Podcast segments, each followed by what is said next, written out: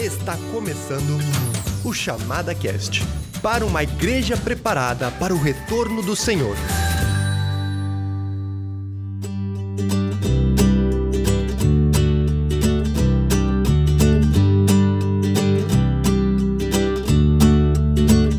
Então tá, minha gente, estamos mais uma vez aqui para gravar esse Chamada Cast. Bem, meu nome é Stephanie Olivandrasek e eu estou aqui com dois convidados para lá de especiais. Infelizmente não temos a participação hoje do Daniel Lima, né, que normalmente está conosco, mas eu tenho outros convidados aqui que vão poder fazer essa contribuição muito especial. Em primeiro lugar, eu quero dar as boas-vindas para o Sidão. Sidão que já gravou com a gente uma vez. Sidão, muito bem-vindo a mais esse podcast. Bom dia, olá Stefano, tudo bem? Tudo tranquilo. Olha, bom estar aqui com vocês novamente. Valeu, muito obrigado pela tua participação. E eu também quero convidar para o nosso bate-papo aqui, iniciando, primeira vez, né? Participando com a gente, Eduardo Troiman. E aí, Edu, como é que tá as coisas? Tudo bem? Tudo bem. E aí, Stephanie? E aí, Sidão? Bom estar com vocês. Muito legal Bom. mesmo.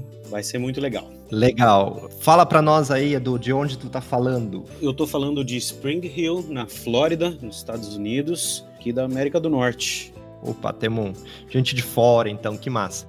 Esse é o nosso segundo podcast que estamos fazendo aí da série com o Palavra da Vida, né? Fizemos um, gravamos com a Jordana, né? Se você não ouviu esse podcast aí, volta lá, né? Pode ouvir, dar uma vasculhada nos podcasts que já gravamos. Gravamos um com a Jordana e falamos sobre chamado, né? Chamado ministerial. E uhum. hoje queremos falar sobre um assunto muito interessante. Queremos falar sobre é, missões, ministérios para eclesiásticos, né? Esse nome tão bonito aí. A gente já vai uhum. descobrir o que, que é isso, né? Mas é interessante porque quando a gente fala de palavra da vida, falamos de chamada da meia-noite, estamos falando de ministérios para eclesiásticos. Uhum. Gente, antes de a gente entrar aí no assunto propriamente dito, nós temos agora o nosso breakzinho aqui para nossos recados da chamada. Fique ligado agora nos recados da chamada.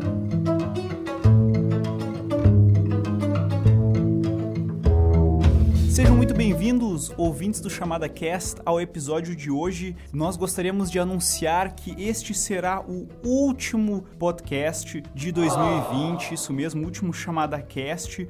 O nosso próximo episódio será no dia 3 de fevereiro de 2021, ou seja, primeira quarta-feira de fevereiro, teremos o nosso primeiro podcast de 2021. Esse ano começamos esse projeto né, do Chamada Cast então tivemos já um ano com muitos programas, muitos episódios. E nós gostaríamos de, em primeiro lugar, agradecer a todos vocês que participaram, todos os nossos ouvintes que estão escutando esse podcast, já escutaram muitos outros. Gostaríamos de lembrar a todos vocês que nós temos vários programas, se você ainda não escutou ou se você deseja reescutar algum programa nesse tempo de intervalo que nós teremos, nós estamos trabalhando em vários episódios novos para você, então fique ligado que ano que vem vai ser muito especial todo o conteúdo que nós estamos preparando para todos vocês. Então também gostaríamos de lembrar que você pode enviar as suas sugestões, as suas críticas, se você tem alguma ideia de temática que você gostaria de escutar aqui no Chamada Cast, então não, não perde essa oportunidade de fazer isso. Nós estamos lendo as suas mensagens, nós estamos lendo os e-mails que vocês nos enviam e você pode realmente continuar fazendo isso. Tem os links aqui na descrição desse programa, então você pode fazer isso à vontade. E enquanto isso, enquanto não teremos outros programas, nós gostaríamos de avisar a todos vocês que você pode acessar a nossa loja, loja.chamada.com.br. Temos muitas promoções e muito material de alta qualidade ali para você. Nós estivemos a nossa semana da Black Friday na semana passada e logo mais teremos nossa promoção de Natal, então não perde. Fique ligado então que você pode economizar muito também nessas promoções. Então chega de avisos. Gostaríamos de desejar a todos vocês um ótimo programa, um ótimo Natal e final de ano e até o ano que vem.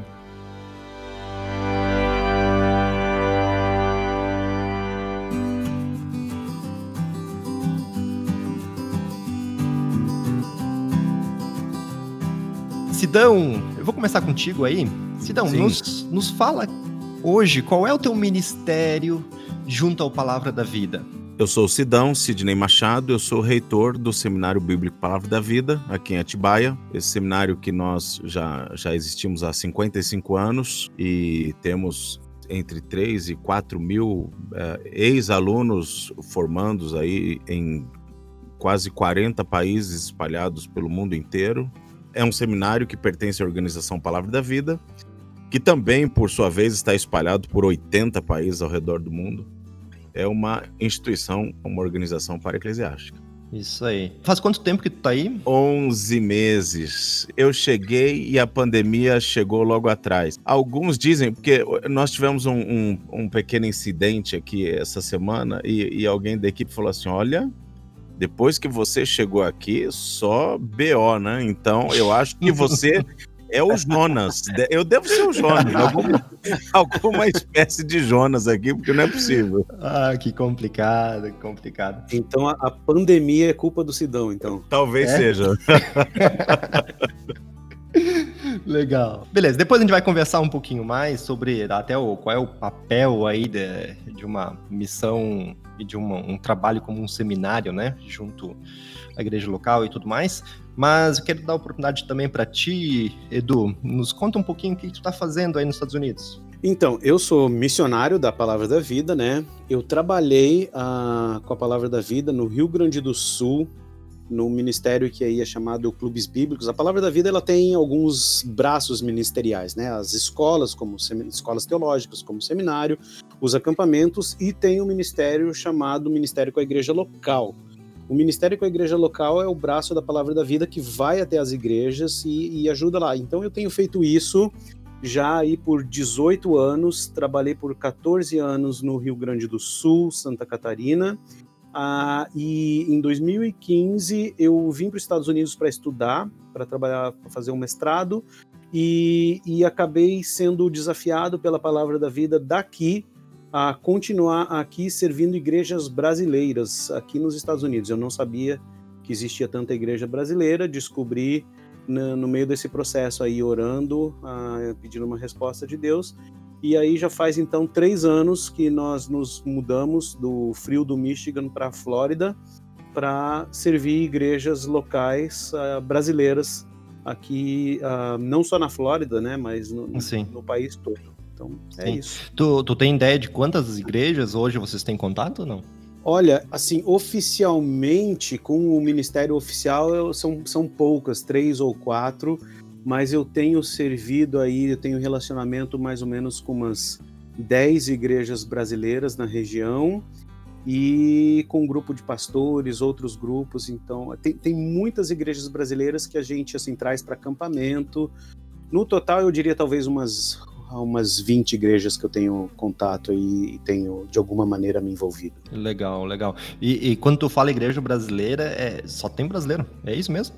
Sim e não, né? Então, por exemplo, uma, uma das igrejas que, que eu tenho ajudado, na igreja que eu sou membro, é uma igreja grande, que eu comecei a fazer parte dela porque no dia que eu cheguei na Flórida, exatamente no mesmo dia, a Ierusha, que é filha de missionários da Palavra da Vida, do, uhum. do Carlos Oswaldo, que foi reitor né, do, do seminário.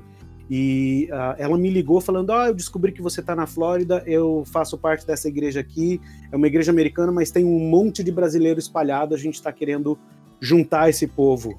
Uh, você topa nos ajudar?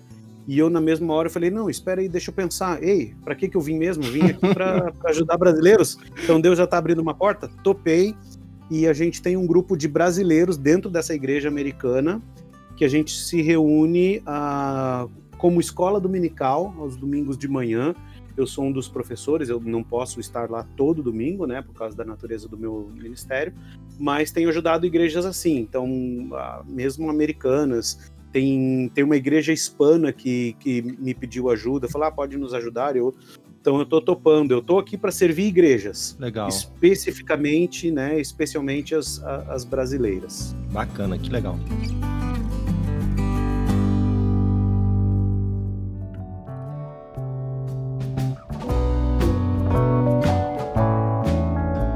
Vamos entrar no nosso papo propriamente dito. Será que vocês me ajudam aqui a gente conseguir definir o que, que seria um ministério para eclesiástico? Talvez o nome fica meio claro, mas assim, quais são os limites disso? Vamos lá, quem quer começar? Talvez Edu, quer começar depois a gente passa pela Sidão? Para mim, é o seguinte, ó, uh, eu, eu, eu, já li várias definições e normalmente elas têm alguns aspectos muito importantes, que é, é uma organização cristã que existe uh, para, né, ao lado da igreja, mas que não está debaixo da supervisão de uma uhum. igreja local específica, né? Uh, e normalmente elas se concentram numa missão ou num propósito mais específico, elas não são igreja. Eu gosto muito de, de pensar que são organizações cristãs que servem as igrejas locais no cumprimento da grande comissão, tá? Uhum. Eu lembro que um pastor falou na Palavra da Vida em 99, eu acho. Eu lembro disso e nunca me esqueci. Ele falou assim: Palavra da Vida não é a noiva. Palavra da Vida é a melhor amiga da noiva. E como melhor amiga da noiva, o nosso interesse é que a noiva esteja bonita, é que a noiva esteja preparada. Nós existimos para servir a noiva. Né? Isso me, me marcou muito. Foi uma das coisas que eu falei, puxa, é, eu quero fazer isso. Legal. E aí, Sidão, o que que tu... Stefan, eu acho, eu vejo as palavras do Edu foram bem assertivas. Para mim, um ministério para eclesiástico é um braço de apoio à igreja. Em hipótese alguma, nós podemos nos assemelhar, nos tornarmos, sermos comparados à igreja. Nós não somos a igreja, nós não somos competidores de igreja. Certa vez eu me lembro é, conversando com uma, uma, liderança de uma igreja local. É, a, a crise que eles tinham era o envolvimento da juventude com um ministério para eclesiástico que aparentemente tirava a juventude dentro da igreja. Eu falei, não, isso é nocivo. Né? Uhum, em, uhum. em, hipótese alguma, o ministério para-eclesiástico ele é um competidor da igreja.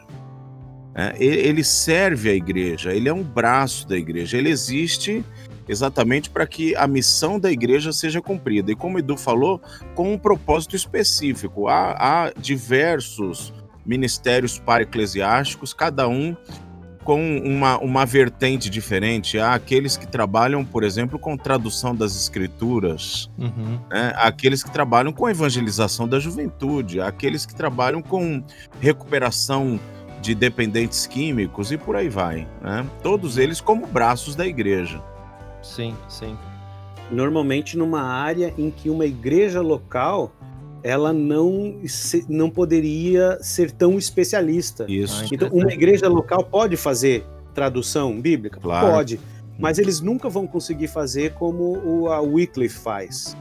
Né? Então, nesse sentido, ou outras que, que trabalham a parte social, e tipo, então, mas sempre com o objetivo de servir a igreja. Sim, legal. Bom, na Bíblia a gente não tem um, não tem instituições e missões para eclesiásticas, né? Todo é, pelo menos eu não, não vejo algum indício disso, né? Até porque parece que as organizações para-eclesiásticas são algo um pouco mais institucionalizado, né? Uhum, uhum. Não sei se vocês concordam com isso, ou se vocês conseguem ver talvez um vislumbre de alguma, de algo, talvez, sei lá, o próprio ministério do apóstolo Paulo, uhum. algo que seja, que dê um, um, um pontapé aí no que, que seria uma missão para-eclesiástica. Vocês veem alguma, algum indício disso na Bíblia, não?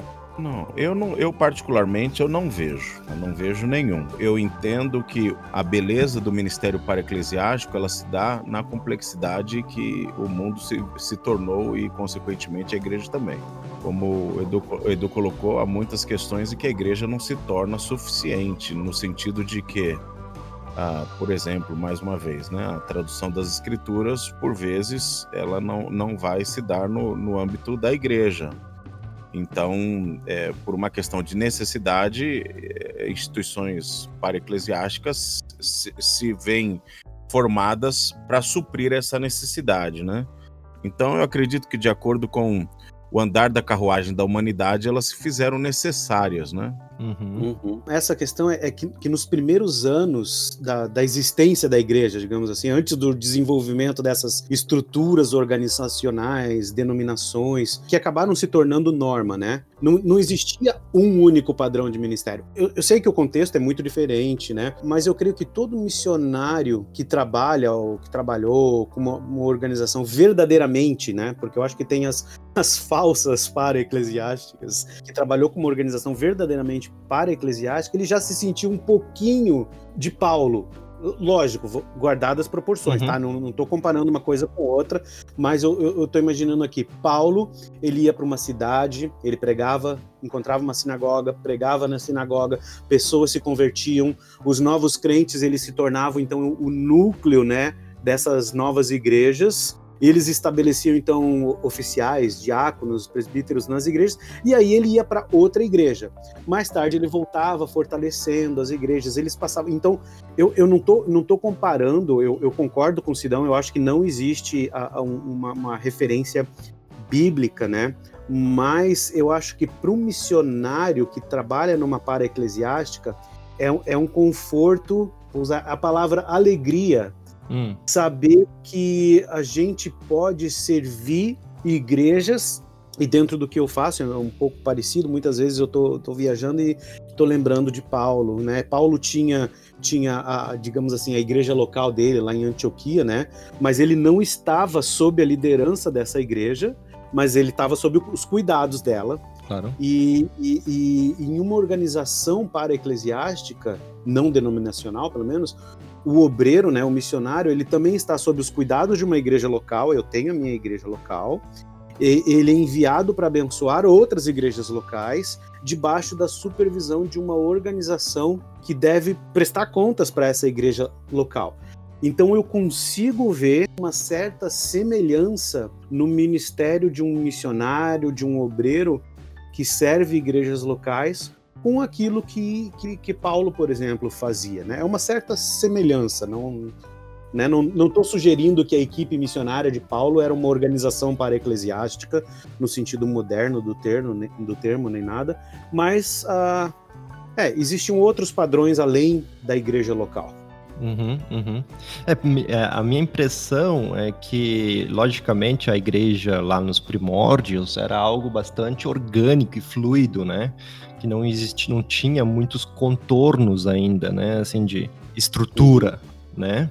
Então, que isso com o tempo foi criando, né? Essas, até a própria igreja local, acho que com Paulo mesmo, isso já foi a gente pode comparar já a igreja em Jerusalém no começo lá, né? Que 3 mil, né? 5 mil pessoas se convertendo, né? Então imagino, imagino que é. Como é que tu acompanha? Tu não consegue ter vida de igreja uhum. organizada com tanta gente. É aquele negócio meio ala louca, assim, no começo, né? Uhum. E depois o negócio vai se organizando. E Paulo, com as visitas, a fundação das igrejas também começa um pouco de organização. Mas hoje a gente vê que a estrutura é muito mais, é, muito mais rígida até, um certo ponto, né? Até positivamente, uhum, uhum. pensando numa adequação à nossa cultura, mas também até negativamente em alguns sentidos, né? Então, e vocês conseguem talvez dar um, um panorama ou assim me dizer quando vocês conseguem identificar talvez uma primeira organização ou quando é um, um movimento de surgimento dessas organizações para-eclesiásticas Brasil ou a nível mundial, não sei.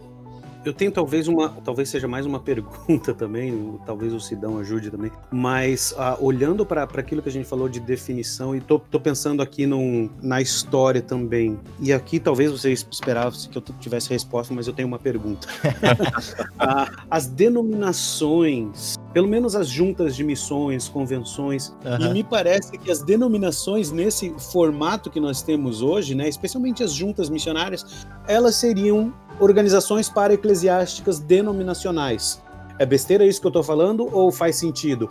Estou pensando numa junta de missões, porque eles faziam o que Paulo fez, então eu não sei se essas convenções, a, a, organização hierárquica dentro das igrejas é o primeiro padrão de organização para eclesiástica na história ou não tem nada a ver? Olha, vocês estavam falando, eu estava pensando exatamente nisso, né? Olha. Dado a complexidade dos tempos. Hoje, missões transculturais se faz com dólar e euro.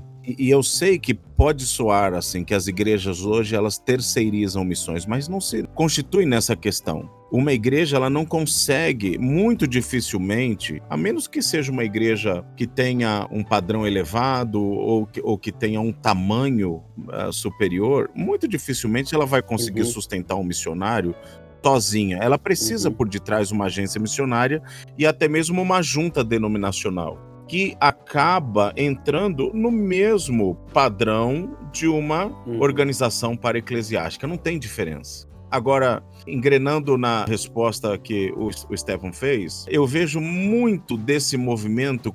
Eu sei que, que há pessoas que, que puxam o início das organizações para-eclesiásticas até para o período da reforma. Eu não consigo cavucar tanto assim. Mas eu, eu observo por exemplo, com, com o moto de John Wesley, a primeira leva do, dos grandes avivamentos, o metodismo, como o pai, talvez, de um movimento que levou a igreja para fora e gerou uma necessidade. Hum.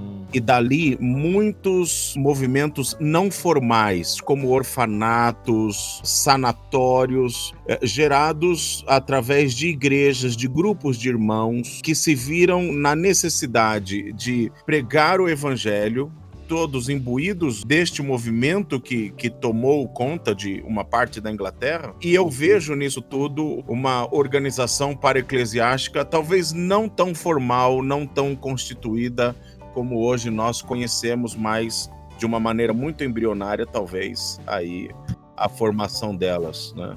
Você falou de não consigo puxar tão para anteriormente. Eu me lembrei da, da, das tradições monásticas na, na igreja uhum. medieval, né, onde a igreja estava quebrada, digamos assim, teologicamente, doutrinariamente, em questão de pureza, e aí monges que muitas vezes eram pessoas uh, leigos, né, eles se isolavam porque eles queriam purificar a igreja, poder se dedicar aos estudos. Eu não sei se essas ordens, elas também não seriam aí um, um prelúdio, porque eles saíam da igreja para poder de alguma forma santificar, uhum. purificar, ajudar a igreja. Não sei se não adicionaria para essa ideia mais, mais tarde, não, não, não, sei uhum. se se faz sentido, ou, ou, até mesmo, por exemplo, quando começaram na, aquelas associações, acho que eles chamavam guildas, de comerciantes e indivíduos que tinham habilidades parecidas, né? E logo depois surgiu as associações de estudantes, acadêmicos, que deu origem às universidades. Antes todo, eu estou tentando fazer o que você falou, tem algumas pessoas que puxam um pouquinho uhum, para antes, uhum. e eu não sei se faria sentido, porque as universidades elas surgiram a partir da igreja para eclesiasticamente. Os professores eram cristãos, uhum. o ensino era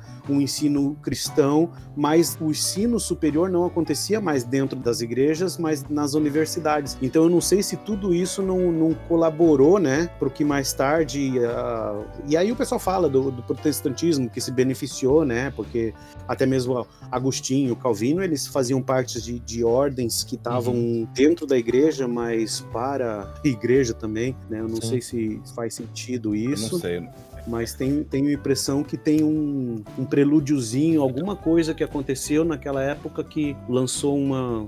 É, uma... às vezes parece que é, é, aquele embrião, né? Não tem todas as características ainda, mas começa a ter as primeiras essas características, né? Começa a formar e depois sim que ganha todos os aspectos de uma, uma missão para eclesiástica.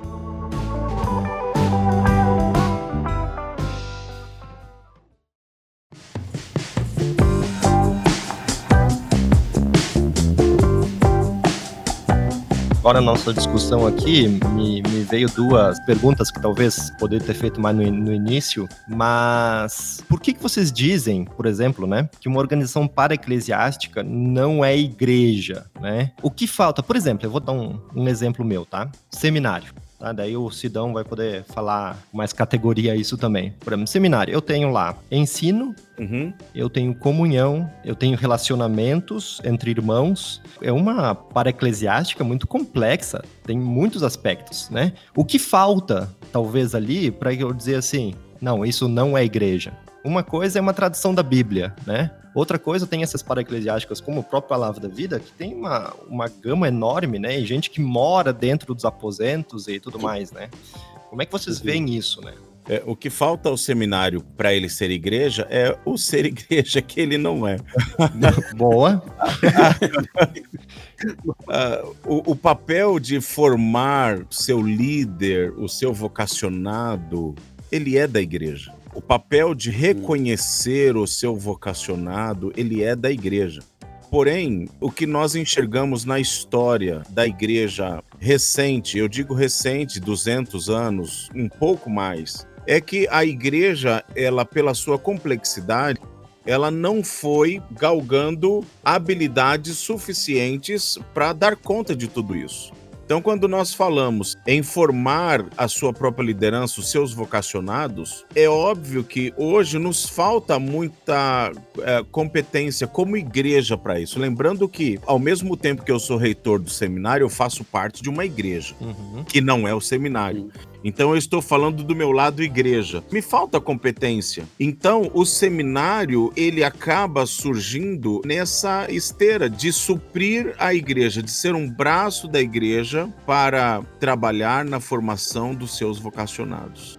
Agora, o despertamento desse vocacionado, o acompanhamento do, desse vocacionado, o reconhecimento desse vocacionado, isso tudo continua sendo algo que compete à igreja. O, o seminário não tem gerência sobre isso. Uhum. Se ele tiver, se algum dia ele achar, porventura, que possui competência para isso, ele vai usurpar o lugar da igreja. E como nós bem frisamos no início, nas escrituras não existe nenhuma referência a uma organização para-eclesiástica, muito menos a um seminário. Uhum. O que existe é a igreja. Então, o seminário ele é uma artimanha humana benéfica, né? Porque não é tudo que o homem pensa que, que é ruim. Se ele, se ele faz algo que entende ser da vontade de Deus, obviamente Deus o está instruindo a isso. Então, o seminário ele é algo que vem da parte de Deus para suprir uma necessidade da igreja.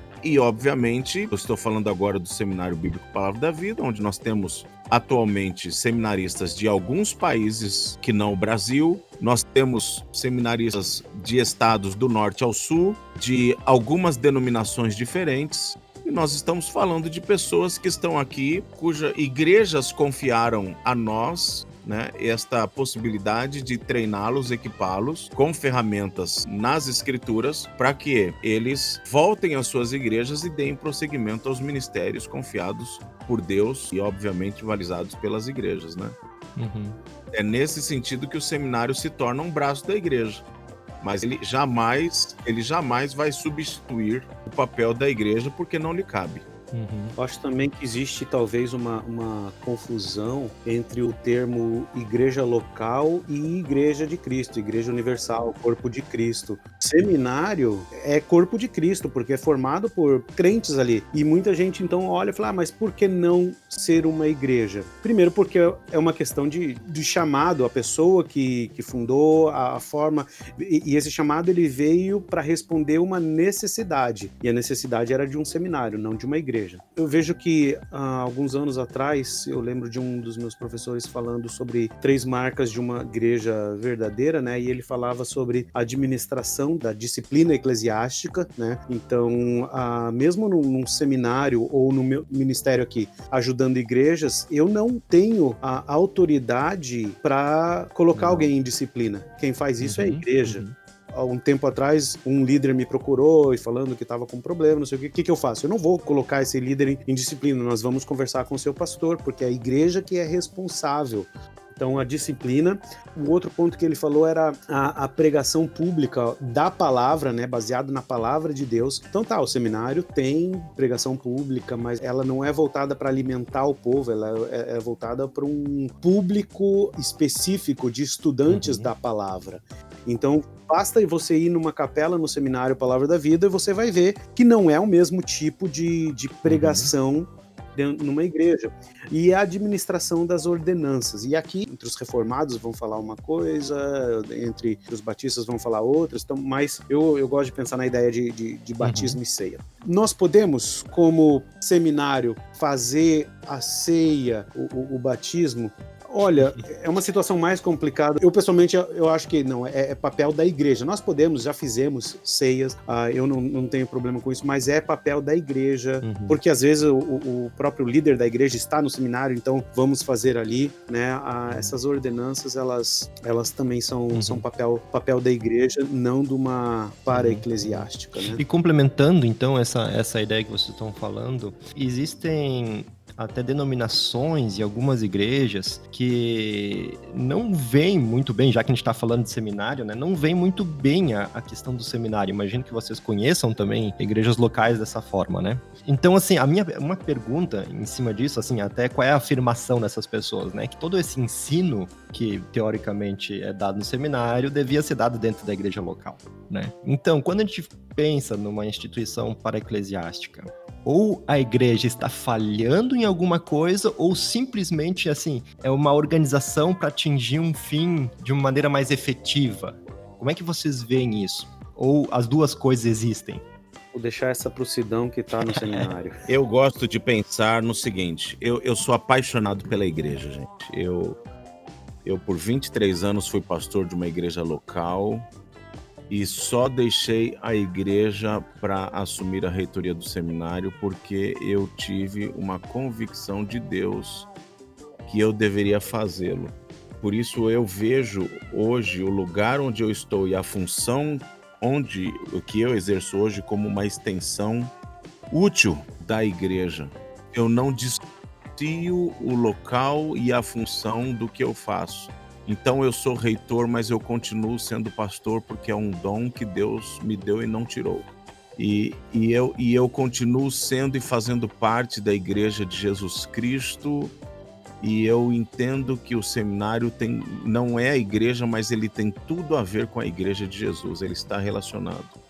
Eu não sou competidor da igreja, como eu disse desde o início, eu sou um braço dela. E o dia em que eu achar que eu estou competindo com a igreja, eu estou competindo com o reino de Deus. Então eu estou fora do que do que Deus preparou uhum. é, para minha vida.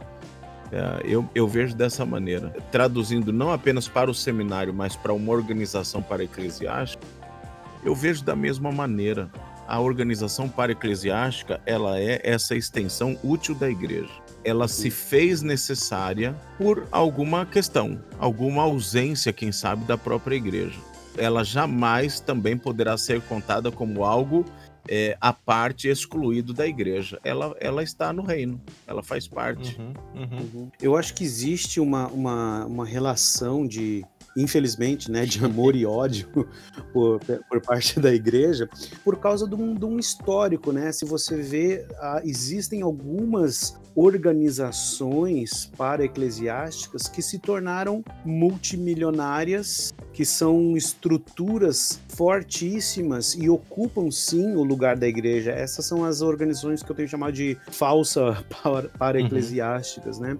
Mas, uh, por exemplo, aqui nos Estados Unidos, logo que eu cheguei, eu fui fazer contato com alguns pastores, eu conversei com um dos pastores especificamente, conversei com ele e apresentei o ministério, falei, olha, isso aqui é o que a gente quer fazer. E assim, notei que ele achou muito interessante, mas nada aconteceu e demorou, demorou quase um ano até que um dia ele chegou para mim e, e, aí eu servindo a igreja, eu indo lá e ajudando como podia, né?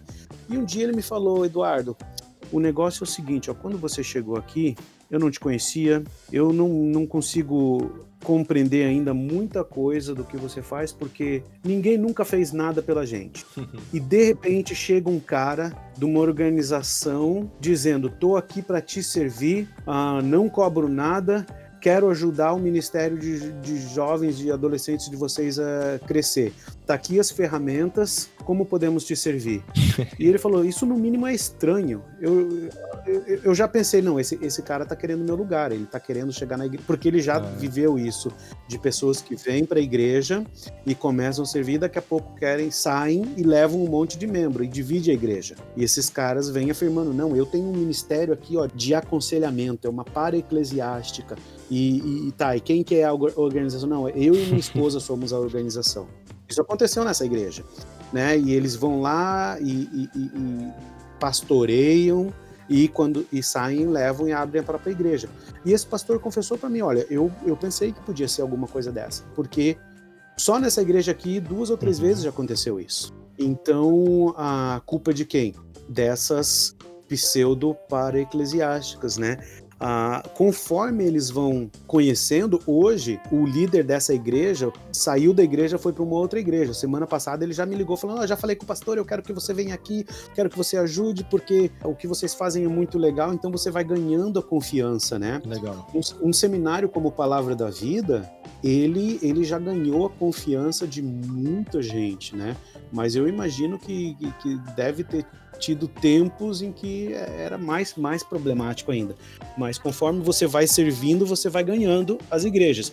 E, infelizmente, algumas vezes, algumas pessoas vão criar uma barreira tão grande por não compreenderem a, a, a natureza da, da tua missão, né? Uhum, uhum.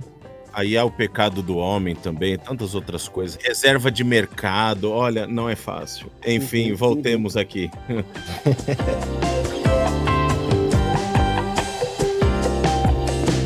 Beleza, gente, eu queria focar com vocês, talvez assim. Normalmente, quem trabalha numa missão para eclesiástica, nós, nós chamamos tradicionalmente uhum. de missionários, né? Uhum. Tanto vocês dois aí são, uhum. são missionários e, e temos aqui também, nós da chamada, pessoal da chamada meia-noite, tem a equipe de missionários, né? A minha questão é o seguinte: como é que vocês é, daí talvez é uma pergunta bem pessoal, né? Qual é a relação, como é que fica a relação de vocês com uma igreja local? Porque eu entendo que muitas missões têm seus horários de trabalho até bem né, bem diferentes do, de um, do correr das programações de uma igreja local, né? Então, como é que é para vocês uhum, assim a uhum. participação mais efetiva, mais ativa dentro é, de uma igreja local? Ela não é como, como eu gostaria que fosse. Eu gostaria de estar um pouquinho mais envolvido, mas a minha igreja local entende isso a igreja, a minha igreja local aqui, ela é minha mantenedora, ela me apoia, tem um grupo de conselho de missionário que sempre está em contato. De vez em quando eu tô no escritório do pastor contando, prestando contas. Então é, é, é um relacionamento de serviço, porque eu tenho a classe de escola dominical em português, né? Mas também é um, é um relacionamento de prestação de contas, que eu acho muito importante. Legal. E eu tô, é, infelizmente, eu, falei, eu gostaria gostaria de estar lá todos os domingos, pelo menos, mas a verdade é que eu estou uh, mais ou menos dois domingos por mês, uhum. ensinando em um, participando em outro, mas o envolvimento é maior em, por trás da, claro. das, das sim, câmeras. Sim. E eu não posso dizer com tanta propriedade, porque eu cheguei aqui esse ano. Uhum. Uhum. É um ano que não existiu. é, eu imagino. É. Ai, é. rapaz. Você sempre está online. É, então eu preguei bastante esse ano da minha casa. O culto que eu tenho frequentado é o culto do seminário. E a gente tem saído uhum. muito pouco daqui até agora. Esse fim de semana, por coincidência, eu vou pregar na igreja que eu sou membro ainda, a igreja que eu fui pastor por 23 anos, uhum. né? Mas é uma uhum. raridade. Agora, isso me faz refletir, inclusive, na falta que a igreja me faz. O uhum. estar com uhum. pessoa, o exercer o meu dom pastoral, né? E eu tenho já dito uhum. aos outros que trabalham aqui conosco que isso me faz falta e obviamente respeitando né, a agenda que nós temos aqui de, de acordo com o cargo que eu ocupo assim que essa pandemia nos der um pouco de refresco eu estarei mais inserido sim obviamente na igreja local porque como eu disse há pouco eu me vejo apaixonado por ela faço parte dela Uhum. Eu, creio, eu, creio, que é fundamental o envolvimento do missionário com a igreja local. Infelizmente, eu conheci missionários que não pensam assim. Tem uma questão de, ah, eu não me envolvo porque o meu ministério é viajar. Mas tem a questão de, eu não me envolvo porque eu não acho que é tão uhum. importante assim. Uh, nós, como, como foi falado, o Sidão falando, nós só existimos como organização por causa da igreja local. Uhum. Exatamente. Para servir a igreja. Então, o missionário, ele deveria ter essa paixão por igreja local de uma maneira assim que transmitisse isso para qualquer pessoa. Foi por esse motivo, por exemplo, que eu me, eu me envolvi com o Ministério de Clubes Bíblicos, né? Ministério com a Igreja Local uhum. da Palavra da Vida. Eu ia trabalhar com acampamento. Amo acampamento, acho um ministério um trabalho fantástico para ganhar pessoas, mas eu tinha frustração, né, de, de, de muitos amigos desde adolescente indo em acampamento que se convertiam num acampamento e o próximo contato que eles iam ter com com Bíblia, com ensino, ensino bíblico, era no próximo ano, no próximo acampamento. E, e quando eu descobri o que a Palavra da Vida estava fazendo, que o que estava alimentando o acampamento eram essas ah, igrejas locais parceiras do Ministério da Palavra da Vida nas igrejas locais, né? Falei, puxa, é, é isso aqui, ó. Se eu tenho a chance de usar todas as ferramentas que a Palavra da Vida oferece, os recursos que a Palavra da Vida desenvolve, pô, a gente está falando de uma organização em 80 países. Se eu posso usar isso para alimentar, para abençoar, para servir mais e mais igrejas, é, é, é isso que eu quero. Então foi a própria paixão pela igreja local que me levou a trabalhar com uma organização para eclesiástica, porque assim eu posso servir mais igrejas locais. Bacana tem dois tópicos aqui que eu queria comentar. Uma não é nem uma, uma pergunta, mas o pastor Mark Dever, ele conta uma historinha no começo, na introdução de, de um dos livros dele, eu acho que é Nove Marcas de uma Igreja Saudável, né? Esse é o ministério dele, né? Ele fala que ele se encontrou com um amigo dele que servia, era missionário, e só que o cara, assim como vocês mesmo comentaram, né? Ele não chegava tarde no culto, pegava só um, um pedacinho do sermão, logo ia embora. Não era membro, membro da igreja, né? Como tradição da, das igrejas batistas, né? E uma vez ele, ele disse que ele questionou esse amigo dele, né? Diz uma coisa, por que que, né? Por que primeiro tu não quer é, ser membro da igreja, né? Assim, que é uma relação um pouquinho mais íntima com a igreja, né? E por que que tu logo sai, né? Chega, chega tarde no culto, né? Por que que tu não te envolve mais? Aí? E, a, e, a, e a posição dele era assim, nossa, eu tenho tanta coisa para fazer no reino, né? Que uma igreja local ia me travar, ia me frear nas coisas que eu quero fazer pro reino, né? E assim, eu até certo ponto uhum. eu dou uhum. razão, né? Por quê? Porque é, ali tu vai ter que lidar com aqueles que não querem nada com nada, dentro de uma igreja local, né?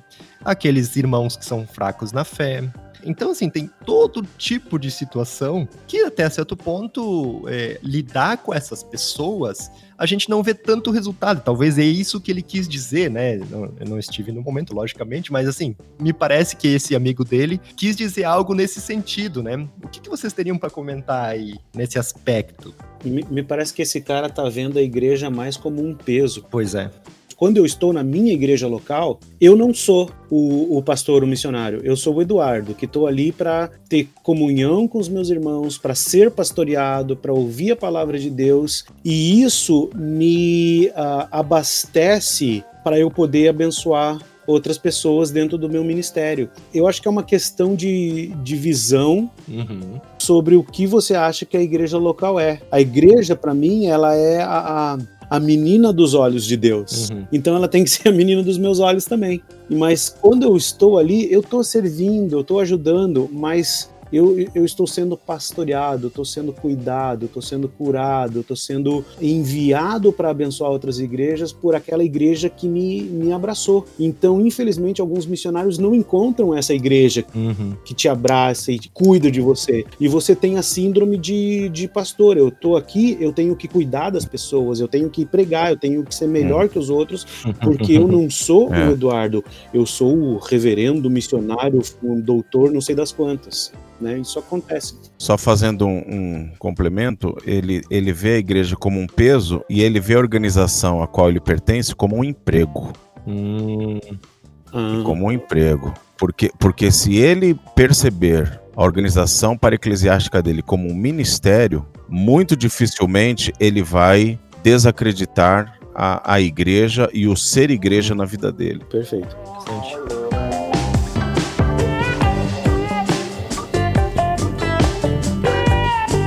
Beleza, gente. É, é, eu tenho uma última coisa. É o seguinte, a gente tava conversando até com o Edu aqui antes do, de começar a gravar, falando que muitas dessas, inclusive a, chamada e, e, o próprio Palavra da Vida, são organizações ou adenominacionais ou interdenominacionais, né? Eu, eu sab, sabendo aqui, por exemplo, né, pegando a, a chamada meia-noite, é, sabemos de muitos irmãos que compram, né, literatura aqui da chamada, que participam nos congressos que estão na Assembleia, né? Outros irmãos que são da Igreja Batista e assim e assim vai. E logicamente, entre essas essas denominações existem diferenças, tanto no, no seu proceder, mas também teologicamente. Até que ponto uma organização para-eclesiástica deveria limitar, talvez, a sua doutrina e estabelecer alguns critérios de participação de missionário? Ou isso é depende de cada instituição? Como é que vocês lidam com isso? Talvez é a grande pergunta. Olha, é, se não houver um fator que limite, eu acho que não funciona. Então, ontem, por exemplo, eu assinei um documento já que num dos cursos nossos há um reconhecimento lá nos Estados Unidos e eu tive que assinar um documento do Instituto Bíblico lá de Nova York, né? E nesse documento há uma série de distinções teológicas e uma declaração de fé que é do Palavra da Vida. Não é uma declaração de fé que fira a maior parte do que as igrejas como um todo creem, mas é uma declaração de fé distintiva. Ela nos serve como um parâmetro. Isso significa dizer que, olha, nós podemos inclusive receber alunos vindos de muitas outras igrejas que até pensam em alguns aspectos diferentes. Mas nós temos um padrão aqui, uma linha eh, de condução que precisa ser respeitada. Porque se isso não acontecer, você imagina, nós temos entre professores internos, né, residentes, professores de tempo exclusivo e professores externos, nós temos, sei lá, 20 agora no próximo ano, quando tudo voltar à normalidade, 30. Como que nós vamos uh, entender que todos pensam de maneira uniforme? Não pensam. Então nós precisamos ter um norte, nós precisamos ter um fator limitador, porque senão a casa cai.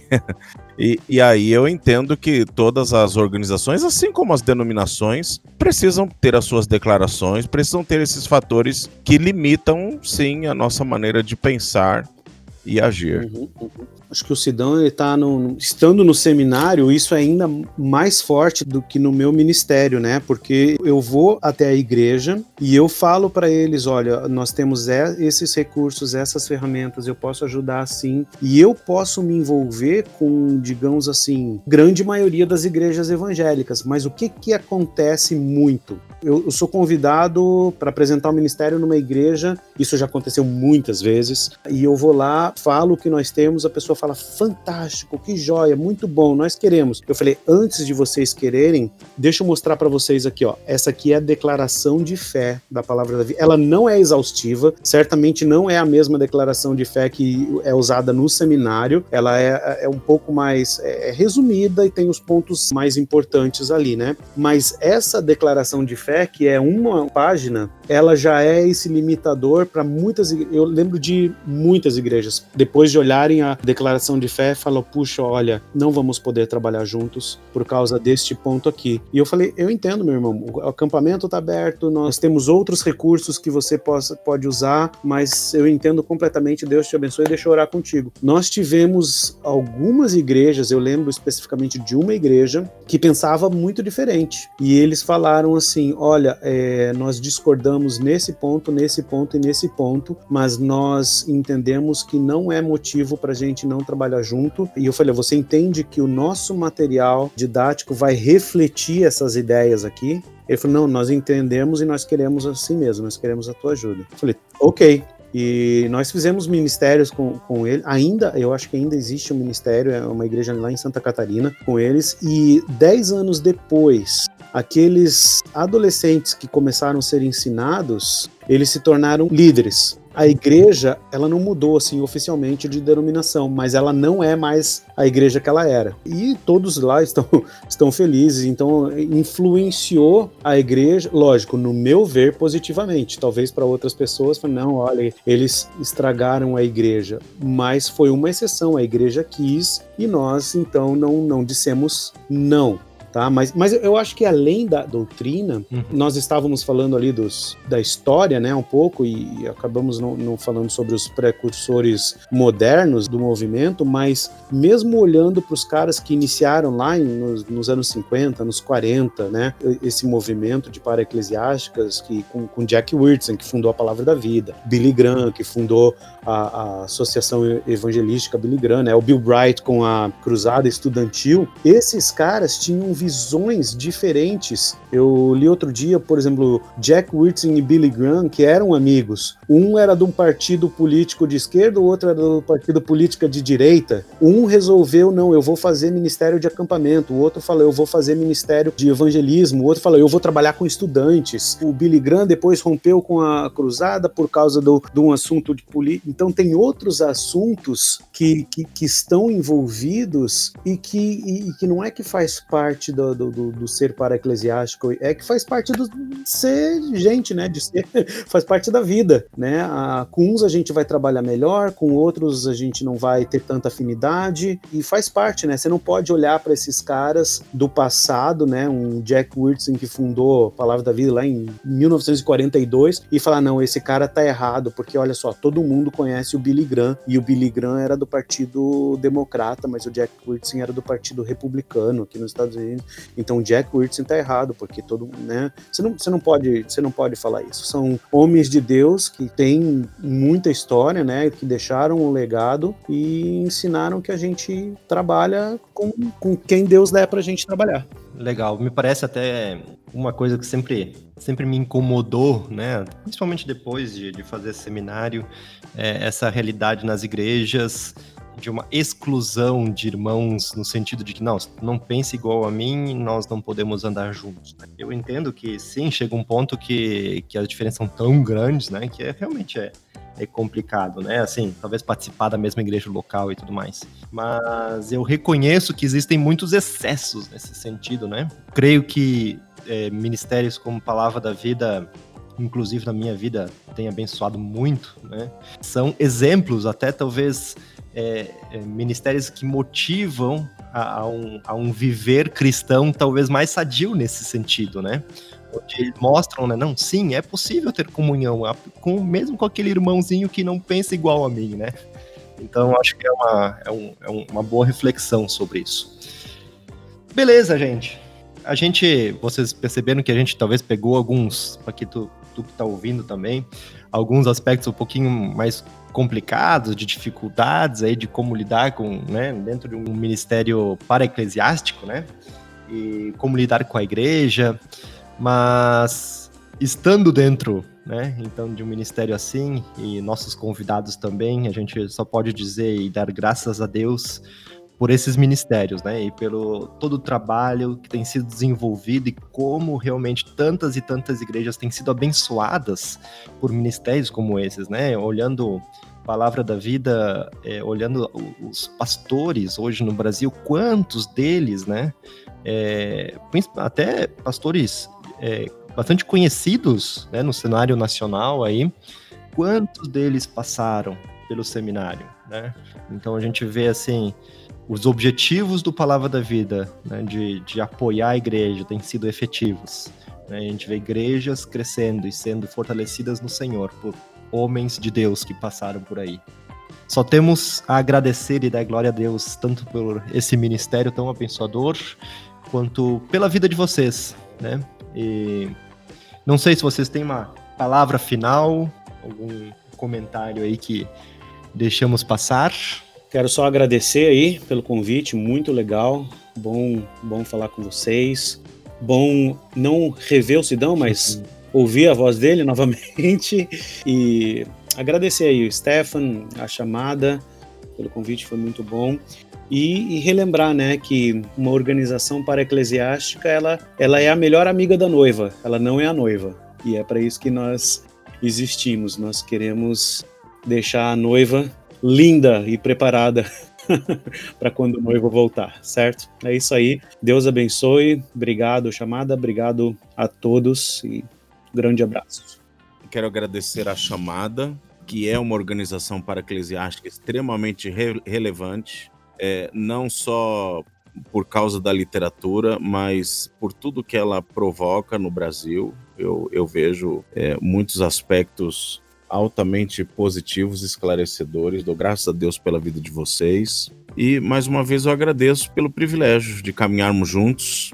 E agradeço a Deus, né, por hoje uh, poder participar de uma organização para-eclesiástica mais ativamente e me sentir parte da Igreja de Jesus Cristo e entender que, como foi, fomos colocamos aqui somos extensões da igreja e espero que a utilidade dela permaneça e prevaleça até a volta de Cristo. Legal.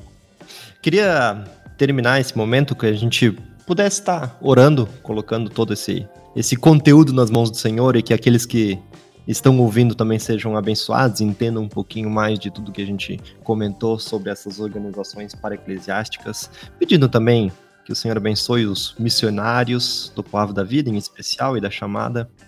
É, Sidão, tu poderia orar por nós? Claro.